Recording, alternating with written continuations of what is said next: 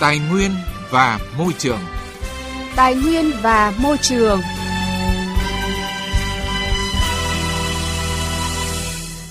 Thưa quý vị và các bạn, thu hồi đất để thực hiện các dự án đang là vấn đề đặt ra nhiều thách thức tại các địa phương. Nhiều dự án chưa thể triển khai hoặc chậm tiến độ do người dân chưa đồng ý bàn giao mặt bằng.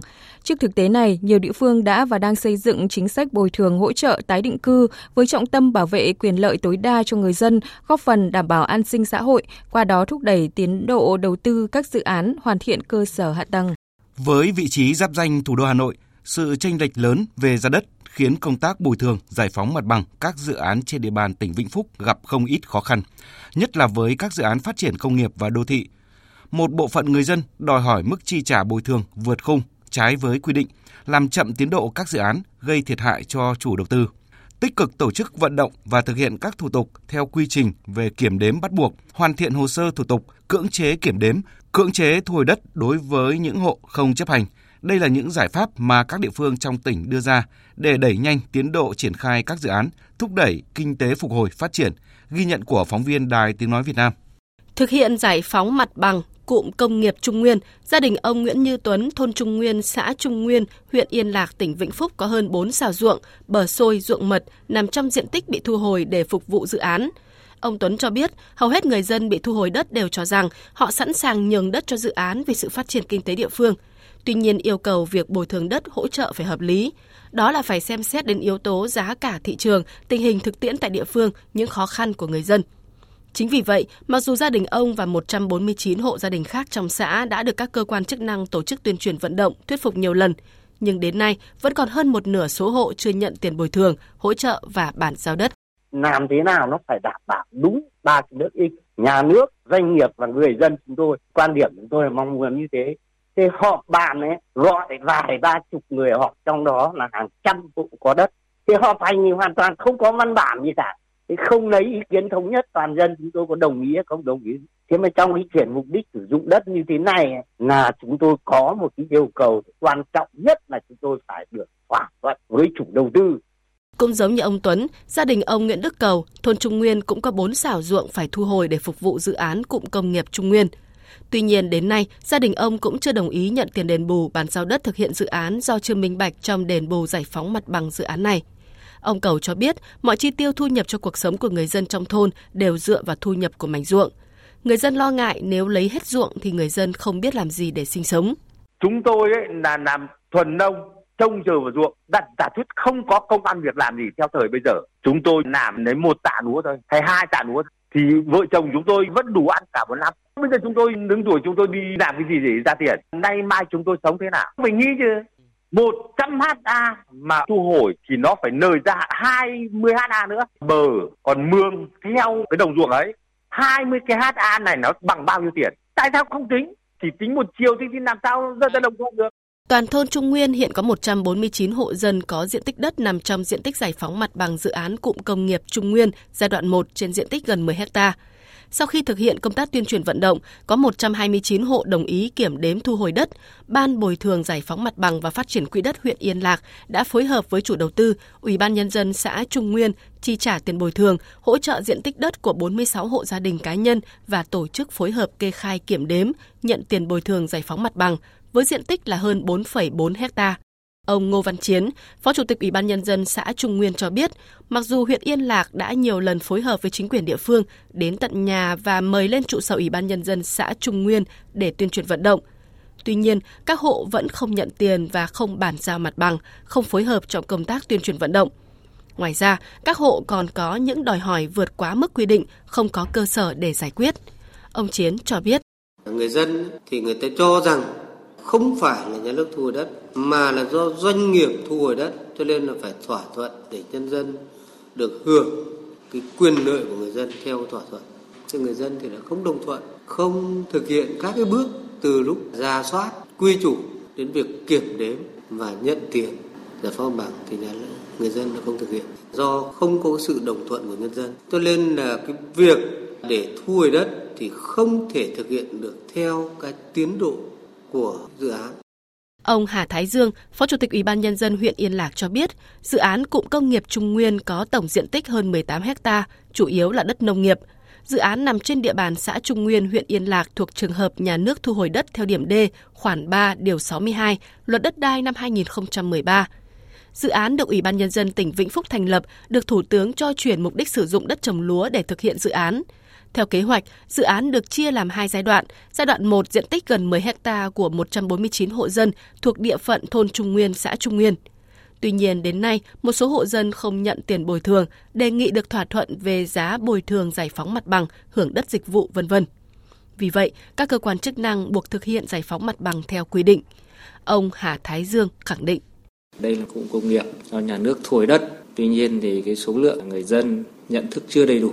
Trong công tác thu hồi đất của nhà nước cũng có những ý kiến phản đối, không đồng ý cho cụm công nghiệp đặt ở đó, đòi giá cao, đòi những cái nội dung bồi thường khác không phù hợp với quy định. Mặc dù chúng tôi đã kiên quyết và thẳng thắn trả lời, đối thoại, tuyên truyền, tuy nhiên thì người dân vẫn không đồng ý và chúng tôi đã phải thực hiện, cưỡng chế thực hiện quyết định thu hồi đất đối với hộ gia đình và cá nhân.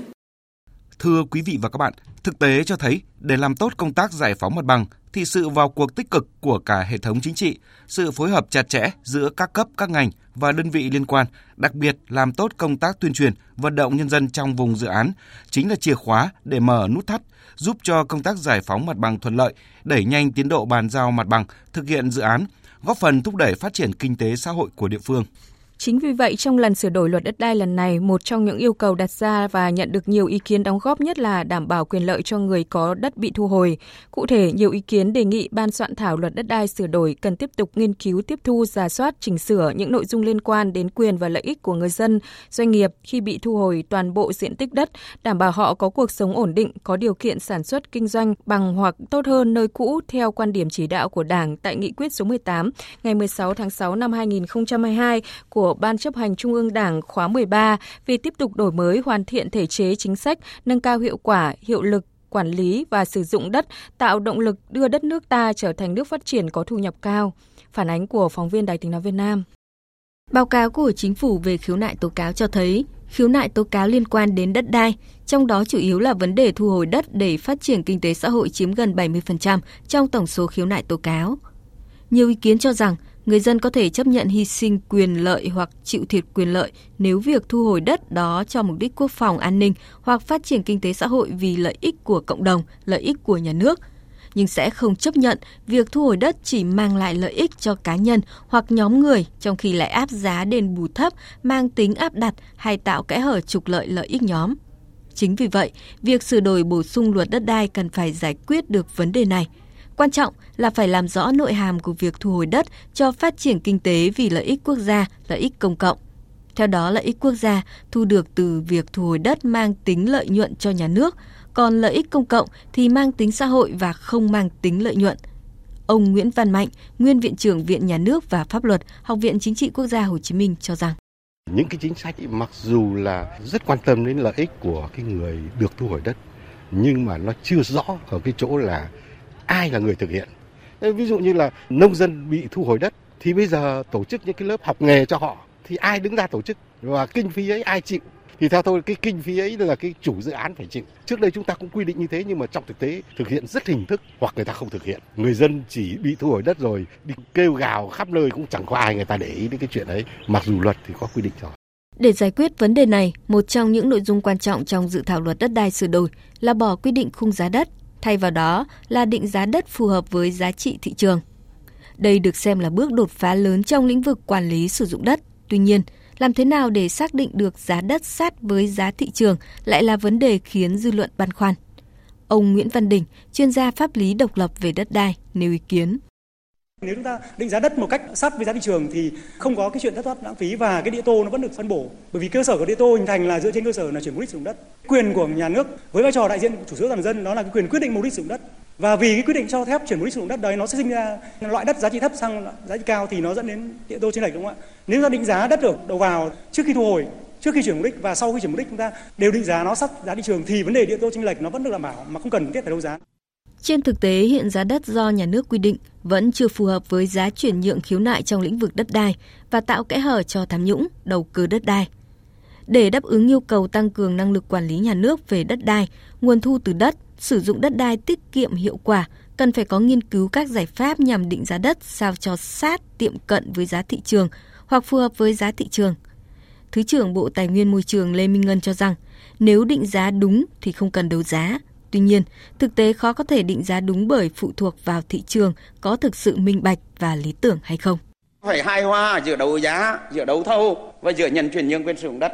Trong bối cảnh hiện nay thì phải đảm bảo cả ba cái cánh đó tiếp cận đất đai như thế. Hài hòa ở đây là tính trên tổng thể của đất nước. Chứ tôi nói nếu nếu cả đồng chí nói dự án nhà ở thương mại mà cân đối đầu ra ra để lấy tiền để cho người sử dụng đất trực tiếp ở đó chúng ta đã có chính sách bồi thường hỗ trợ đầy đủ rồi thế thì cái dự án mà thu hồi đất để mà xây dựng quốc lộ 1A hàng nghìn hecta như thế thì lấy tiền đâu đầu giá lấy tiền đâu để mà cái chia lại cho người sử dụng đất bị thu hồi còn hai hoa ở đấy là đầu giá, thu vào ngân sách, thông qua luật ngân sách để đầu tư phát triển, để đầu tư an sinh xã hội, để lo cái đời sống cho nhân dân thưa quý vị và các bạn, luật đất đai là một dự án luật quan trọng, phức tạp, giữ vai trò căn bản trong hệ thống pháp luật về đất đai, tác động đến hầu hết các lĩnh vực kinh tế xã hội, đến toàn bộ người dân. Chính vì vậy, tại kỳ họp thứ 6 của Quốc hội vừa qua, Quốc hội đã thống nhất lùi thời điểm thông qua luật đất đai sửa đổi nhằm đảm bảo nguyên tắc xây dựng luật phải thận trọng, chắc chắn, làm tốt từng khâu, đặt yêu cầu cao về chất lượng, không chạy theo số lượng. Bảo vệ môi trường. Hành động hôm nay. Vững bền tương lai.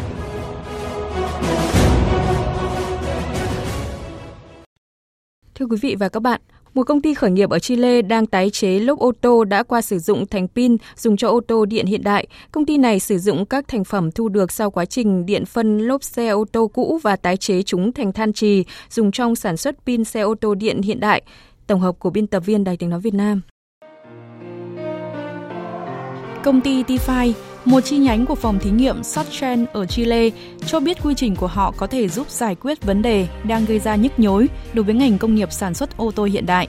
Quá trình của T-Fi bao gồm việc tinh chế carbon đen thu hồi sau khi nhiệt phân lốp xe cũ thành carbon cứng graphite.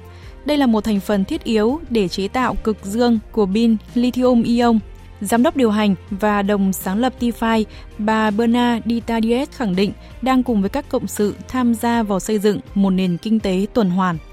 Theo bà Diaz, có khoảng 29 triệu tấn lốp xe hết hạn sử dụng mỗi năm trên toàn thế giới. Số lượng này nhiều tới mức có thể bao phủ toàn bộ thủ đô Washington DC của Mỹ. Xu hướng sử dụng xe điện nhiều hơn càng làm con số này tăng nhanh hơn do trọng lượng pin nặng khiến lốp xe bị hao mòn nhanh hơn theo Hội đồng Doanh nghiệp Thế giới vì phát triển bền vững, mặc dù tỷ lệ tái chế toàn cầu ngày càng tăng trong thời gian gần đây, nhưng hàng trăm triệu lốp xe hết hạn sử dụng vẫn đang bị loại bỏ mỗi năm, vẫn được chuyển vào bãi rác hoặc kho dự trữ. Tifa cho biết, công ty đã nhận được rất nhiều sự quan tâm từ các nhà đầu tư tiềm năng và đang tìm cách mở rộng quy trình lên cấp độ sản xuất công nghiệp.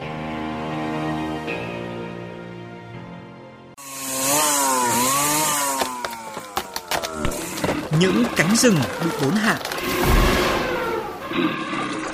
Những dòng sông, ao hồ bị bức tử. Những thành phố ngột ngạt và ô nhiễm. Làm gì để bảo vệ tài nguyên, môi trường sống của chúng ta? Hãy nghe chương trình Tài nguyên và Môi trường phát sóng lúc 11 giờ 10 phút và phát lại lúc 19 giờ 25 phút thứ tư hàng tuần trên kênh Thời sự VOV1 của Đài Tiếng Nói Việt Nam. Quý vị và các bạn thân mến, nội dung vừa rồi cũng đã kết thúc chương trình Tài nguyên và Môi trường hôm nay. Chương trình do biên tập viên Quang Huy biên soạn và thực hiện. Hẹn gặp lại quý vị và các bạn trong những chương trình sau.